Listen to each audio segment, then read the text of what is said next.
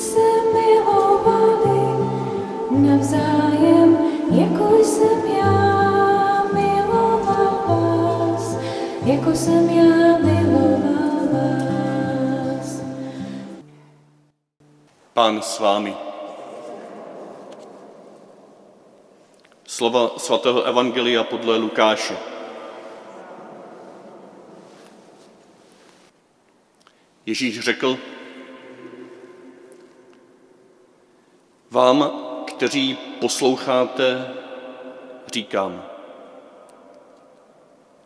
milujte své nepřátele, prokazujte dobro těm, kdo vás nenávidí,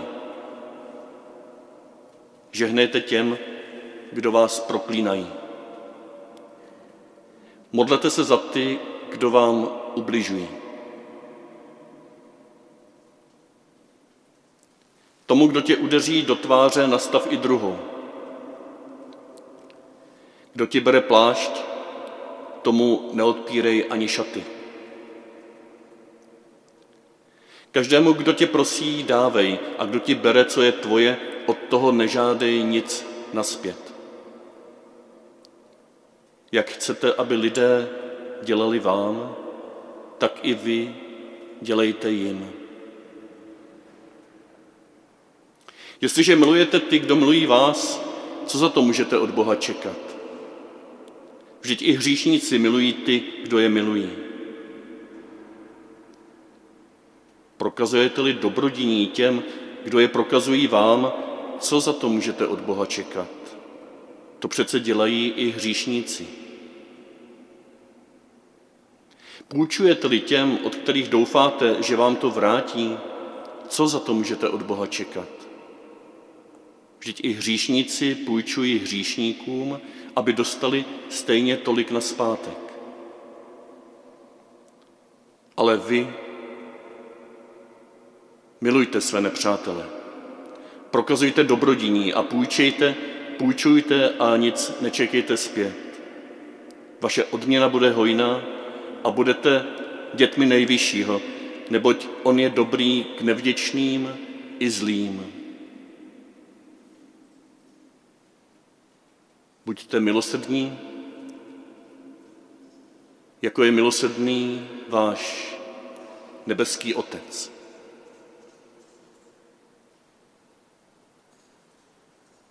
Slyšeli jsme slovo Boží.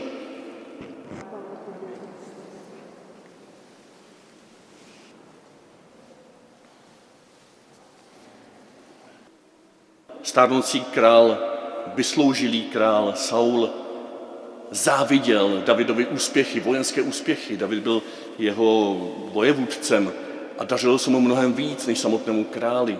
Stárnoucí král Saul žárlil na Davida, možná na jeho přátelství s Jonatánem, a Saul také podlehl všemožným pomluvám, sedl na lep jeho rádcům.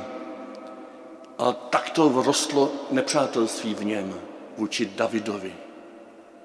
Závist, žádlivost, pomluvy. To jsou všechno a mnohé další hroty kopí nepřátelství. Nepřátelství, které může být právě symbolizováno o ním kopím. Kopí, které potom chtělo zabodnout Davida, nebo Saul jím chtěl zabít Davida. My naši, našimi hroty našich nepřátelství zabíjíme ostatní lidi, házíme je po nich, anebo ostatní je hází po nás. A je to součást našeho života. Jako neříkejte mi, že ve vašem životě, v mém životě nenajdeme nějaká takováto kopí, nějaké takovéto hroty žádlivosti, závisti, pomluv a mnohého dalšího. To nosí být nepřátelství na život a na smrt. Ono to zabíjení může být postupně, pomálu, po kručkách. Že jedna funkce toho kopí je zabíjet druhé. A teď si vemte ten příběh uprostřed noci, uprostřed strachu, kdy ten Saul byl ve své nenávisti obklopen vojskem, protože se bál. Člověk, když nenávidí, tak se často bojí, protože ví, že se mu to může vrátit. To je druhá funkce toho kopí, která mohla nastat, když by David nebyl hospodinovým služebníkem. Ten Davidův kamarád Abishai mu uprostřed noci, když se tam připlížili do Saulova tábora, radil, no vezmi to kopí a propíchni svého nepřítele Saula. Jo, to kopí se může vrátit nám do srdce, může nás zabít, může nám samotným uškodit. Ale David volí jinou cestu. David dává tomu kopí jinou roli. On ho odnímá od Saula, tváří v tvář Saulovi spícímu, odnímá od něj tento hrot a bere si ho k sobě. On neutíká před tím nepřátelstvím, on neutíká před tou bolestí. On nechodí kolem jako by nic. To není láska k nepřátelům, že děláme, jako by se nic nedělo. Láska nepřátelům se konfrontuje tváří v tvář, ale odnímá ten hrot kopí, bere si ho k sobě nahoru, na kopec, na výšinu hospodinovu a převrací ho tak, aby z této síly nepřátelství mohlo přijít dobro. Mohlo přijít obrácení, změna. A taky o ten příběh, kdybychom četli do konce té 26. kapitoly, tak si přečteme, že Saul, když slyší hlas Davidu z toho kopce, tak říká, to jsi ty, můj synu Davide. On nebyl jeho vlastním synem, on mu říká, můj synu, něm se něco převrací. Můj synu Davide. A potom, když vidí to kopí, když vidí ten žbán, když vidí, že David ho nezabil, i když mohl, že mu to nevrátil i s úroky, tak říká, zřešil jsem, vrať se můj synu. Počínal jsem si jako pomatenec, převelice jsem chyběl. Davidova velkorysá láska ke svému nepříteli Saulovi pracuje na jeho srdci a on se mění. On má nakročeno k proměně svého vlastního nenávidějícího srdce. Tím, že David toto kopí konfrontoval, odněl ho, přijal ho za své a hledá nějaké cesty, jak mu to vrátit i s úroky, ale lásky plně, ne destruktivně. Jak mu dát šanci. Ale nenechat se vláčet tím nepřátelstvím, protože on si není jistý, co Saul bude dál dělat, jestli se opravdu obrátil. Tam potom ten příběh končí, že David šel dál svou cestou. On se nevrátil k Saulovi. A Saul se vrátil k onomu místu zpátky a něco se v něm dál dělo. Láska k nepřátelům není, že si necháme mlátit o hlavu pořád to špatné, nebo že se necháme do žaludku vrtat nějakým kopím. Ne. Láska k nepřátelům je, že to kopí odejmeme, přetvoříme v dobro, ale možná potom půjdeme vlastní cestou. Možná už se nestaneme přáteli. Tolik asi k prvnímu čtení, které vytváří předpokoj tomu, co zaznělo v Evangeliu. V Evangeliu, které jsem si četl, když jsem se připravoval na dnešek, až někdy v úterý, poté, co se z dvouměsíčního léčení vrátil pan Juraj, nám všem známý tady, protože ho vyhodili, protože se popral. My jsme mu tolik fandili. My jsme mu tolik se snažili pomoct na charitě na diecezní charitě a tady na faře. Tolik jsme do něj zadarmo investovali. A on to takhle rozfrcá, že se jednou popere a vyhodí ho z léčebny a je zase na ulici. Když se tady objevil, tak to ve mně se celý takhle stáhlo a říkal jsem si, už nikdy, tady tomu chlapovi už nikdy nepomůžu. On to nevrací, on si toho neváží. On vůči mě není nepřátelský, ale zneužívá mě. Už nikdy. A pak jsem si četl dnešní evangelium. A říkal jsem si, ty, dosaďte si, co chcete. Jako, co s tím? Půjčujte a nečekejte zpět. Že ti hříšníci milují ty, kdo jim to odplácejí. Vaše odměna bude hojná. Já jsem se cítil fakt úplně uzavřený před boží láskou, ne za trest, ale protože jsem stáhl oponu vůči někomu, koho smím milovat i přesto, že to nevrací, i přesto, že to zneužívá. To evangelium ve mně začalo hlodat, vrtat. Začal jsem o něm samozřejmě přemýšlet, co asi vám o něm řeknu, ale říkal jsem si, já o tom nemůžu nic mluvit, dokud neudělám nějaký krok dál vůči Mirkovi, který se z jakýchkoliv důvodů nechal vyhodit z léčení. A tak ve mně něco začalo vrtat, hledali jsme způsob, jak ho nechat bydlet na faře, to potom nějak jsme k tomu nedošli. Nakonec jsem s ním byl párkrát v kontaktu, v Žandově jsme spolu byli, ale pořád ve mně byla ta opona, ta vnitřní stažená opona, že sice něco málo mu můžu poskytnout, ale nic moc už. Nedával jsem mu žádnou šanci. Došlo mi, že v tom evangeliu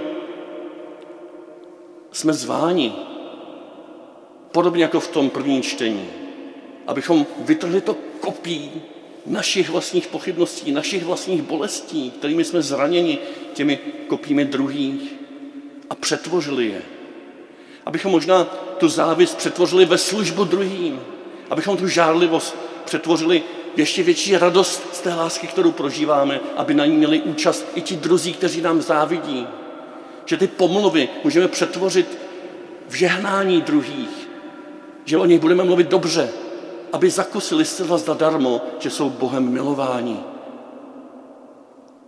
Pak jsem se ptal, proč Ježíši po nás chceš takovéhle nemožné věci? K čemu to je dobré? Milovat své nepřátele takhle zadarmo. Došlo mi, ano, je tam jakási účelovost, že můžeme doufat, že oni se potom změní. Ne všichni, ale někteří jo. Když zakusí takto zdarma darovanou nečekanou lásku. Vyzbídníci a ty klasické svícny, to je o tom. Za druhé ale je tam ještě hlubší důvod. V tom prvním čtení přece nebudu zabíjet pomazaného hospodinova. Ve křtu, a nejen ve křtu, v početí, tím, že se stáváme člověkem, jsme všichni pomazáni boží láskou. Každý z nás je nedotknutelný. To je mnohem hlubší důvod, než ten účelový, že se můžeme změnit. Ježíš od nás očekává, že budeme milovat konkrétními skutky, milovat každého člověka, protože v něm je nedotknutelná důstojnost, kterou nestrácí ani ten největší zločinec. A ten třetí důvod, ten je v tom evangeliu ještě jasnější. Když se tohoto odvážíš, ty, který nasloucháš, ty, který jsi učedníkem Kristovým, ty, který už nejsi jenom v zástupu, když tomu nasloucháš a vyjdeš tomu stříc a budeš takto milovat, nebo se učit takto milovat, tak budeš šťastný. Můžeš čekat od hospodina štěstí, blahoslavenství. Vyplatí se ti to takto milovat. Nebude to tobě na škodu nakonec. Když miluješ své nepřátelé, jsi šťastný člověk. Můžeš je učinit šťastnými a respektuješ v nich hlubokou, nezužitelnou důstojnost. Ale především je tím nejhlubším důvodem ten, který zazněl v poslední větě Evangelia. Buďte milosrdní, jako je milosrdný váš nebeský Otec. Jste stvořeni k božímu obrazu a Bůh miluje bezpodměnečně i tebe, co by svého nepřítele, i tebe, který se lhává, i tebe, který utíká, i tebe, který s ním chce manipulovat, i tebe, který je nadoděn na ostatní, miluje bezpodměčnou láskou. A ty jsi jeho obrazem. Ty máš na to takto milovat druhé. Jsi k tomu stvořen. V této lásce budeš šťastný. A tak mi dovolte, abych ještě dalších pět minut dal slovo samotnému Mirkovi, který mi dovolil, abych vyřídil tento jeho pozdrav pro vás. Možná v tom jeho příběhu vytušíte něco z toho, o čem jsme teď společně uvažovali, vtěleného do jeho cesty, do jeho touhy, do jeho vděčnosti. Možná jako pozvání teď a tady jemu i našim nepřátelům žehnat, doma u nich mluvit dobře a tento týden někomu z našich nepřátelů prokázat nějaké konkrétní dobrodiní. Třeba tak maličké, že jsem ho potom vzal a jeli jsme do Vikmanova, aby nastoupil včera svůj šestiměsíční trest ve vězení. A ta cesta s ním pro mě byla štěstím, radostí. A na této cestě on vám vzkazuje toto. Já bych chtěl poděkovat všem lidem z farnosti, kteří se o mě starali od začátku, kteří mě přijmuli mezi sebou a chtěl bych se jim všem omluvit za starosti, který jsem jim způsobil a poděkovat jim za modlitby a za všechno, co pro mě udělali. I lidem, o kterých nevím, kterými byli na blízku v Chebu a týká se to lidí z farnosti a týká se to i lidí, kteří do farnosti nechodí, kteří mi drželi palce a který jsem potkával i mimo farnost. Prostě všem lidem, kteří se se mnou natrápili a prostě nebyl jsem moc vděčný a vždycky jsem toho zneužil, když mi pomohli. Jsem si hodněkrát vzpomněl i na kluky závislí na drogách, i na Angie, která spí v odpadkách. Tak bych se chtěl všem moc poděkovat a že mám rád. Věřím prostě, že mě ty modlitby pomohly těch lidí, co mě přijmuli na vršičku, že mi pomohla ta práce, že mi pomohlo, že od rána do večera jsem se nezastavil, i když to bylo z začátku těžký. Zatím pořád ještě se snažím posouvat dál, ale už nehledám, protože si myslím, že jsem našel, akorát musím se upevnit. To do budoucna, aby jsem byl upřímný, bych jsem se chtěl nějakým způsobem postarat do tátu, ale nevím, jak to udělám. Chtěl bych prostě nějak pracovat a být užitečný pro společnost. Nevím, jakým způsobem. Co mi ještě hodně dalo, tak mi dalo, že cítím uvolnění v rodině a v rodina není jenom farnost, je to i farnost, je to rodina všech lidí ve městě, všude, kde se pohybuju, odkud jsem utíkal do lesa, když jsem bral drogy. Že se dokážu pohybovat mezi lidma. Ten denník píšu, pro mě to má smysl, že píšu a chytám postřehy celého dne, v čem postupuju dobře, v čem postupuju špatně je to deník, kde píšu dobrý pocity a kde píšu špatně. Je to deník, který někdy píšu, i když jsem rozčilený a nadávám v něm. A je to deník, který je věnovaný pro moji rodinu, aby věděla, že je to pravda. Snad jenom, abych vydržel v tom, v čem jsem těch 78 dní. 78 dní abstinuju a 78 dní jsem eh, s Ježíšem spojený. To by mi pomohlo nějakou toleranci nebo pochopení, když klopitnu v nějakých věcích, nebo když jsem nervózní, nebo když koukám přes prsty na někoho, nebo tak. Ještě nejsem úplně zralej v té víře. A měli pochopení ty lidi. Nebát se. Nebát se. Prostě nemít strach. Nebát se prolomit ten strach, který nepochází od Boha. Mě hodně pomohly modlitby druhých lidí a taky mi pomohlo hodně čtení a taky mi pomohla práce, pomohla mi abstinence. Když čtu evangelium, tak se cítím dobře. Dokonce, když čtu chválospěvy třeba pro Matku Boží, tak kostele, když jsem četl, tak je mi hodně dobře, ale vždycky je to na chvíli, když vyjdu ven a zapalím si třeba cigaretu, nebo když něco udělám, tak to jako skončí trošku, to nepokračuje tak dál ale vím, že, že to je pravda, že to je láska.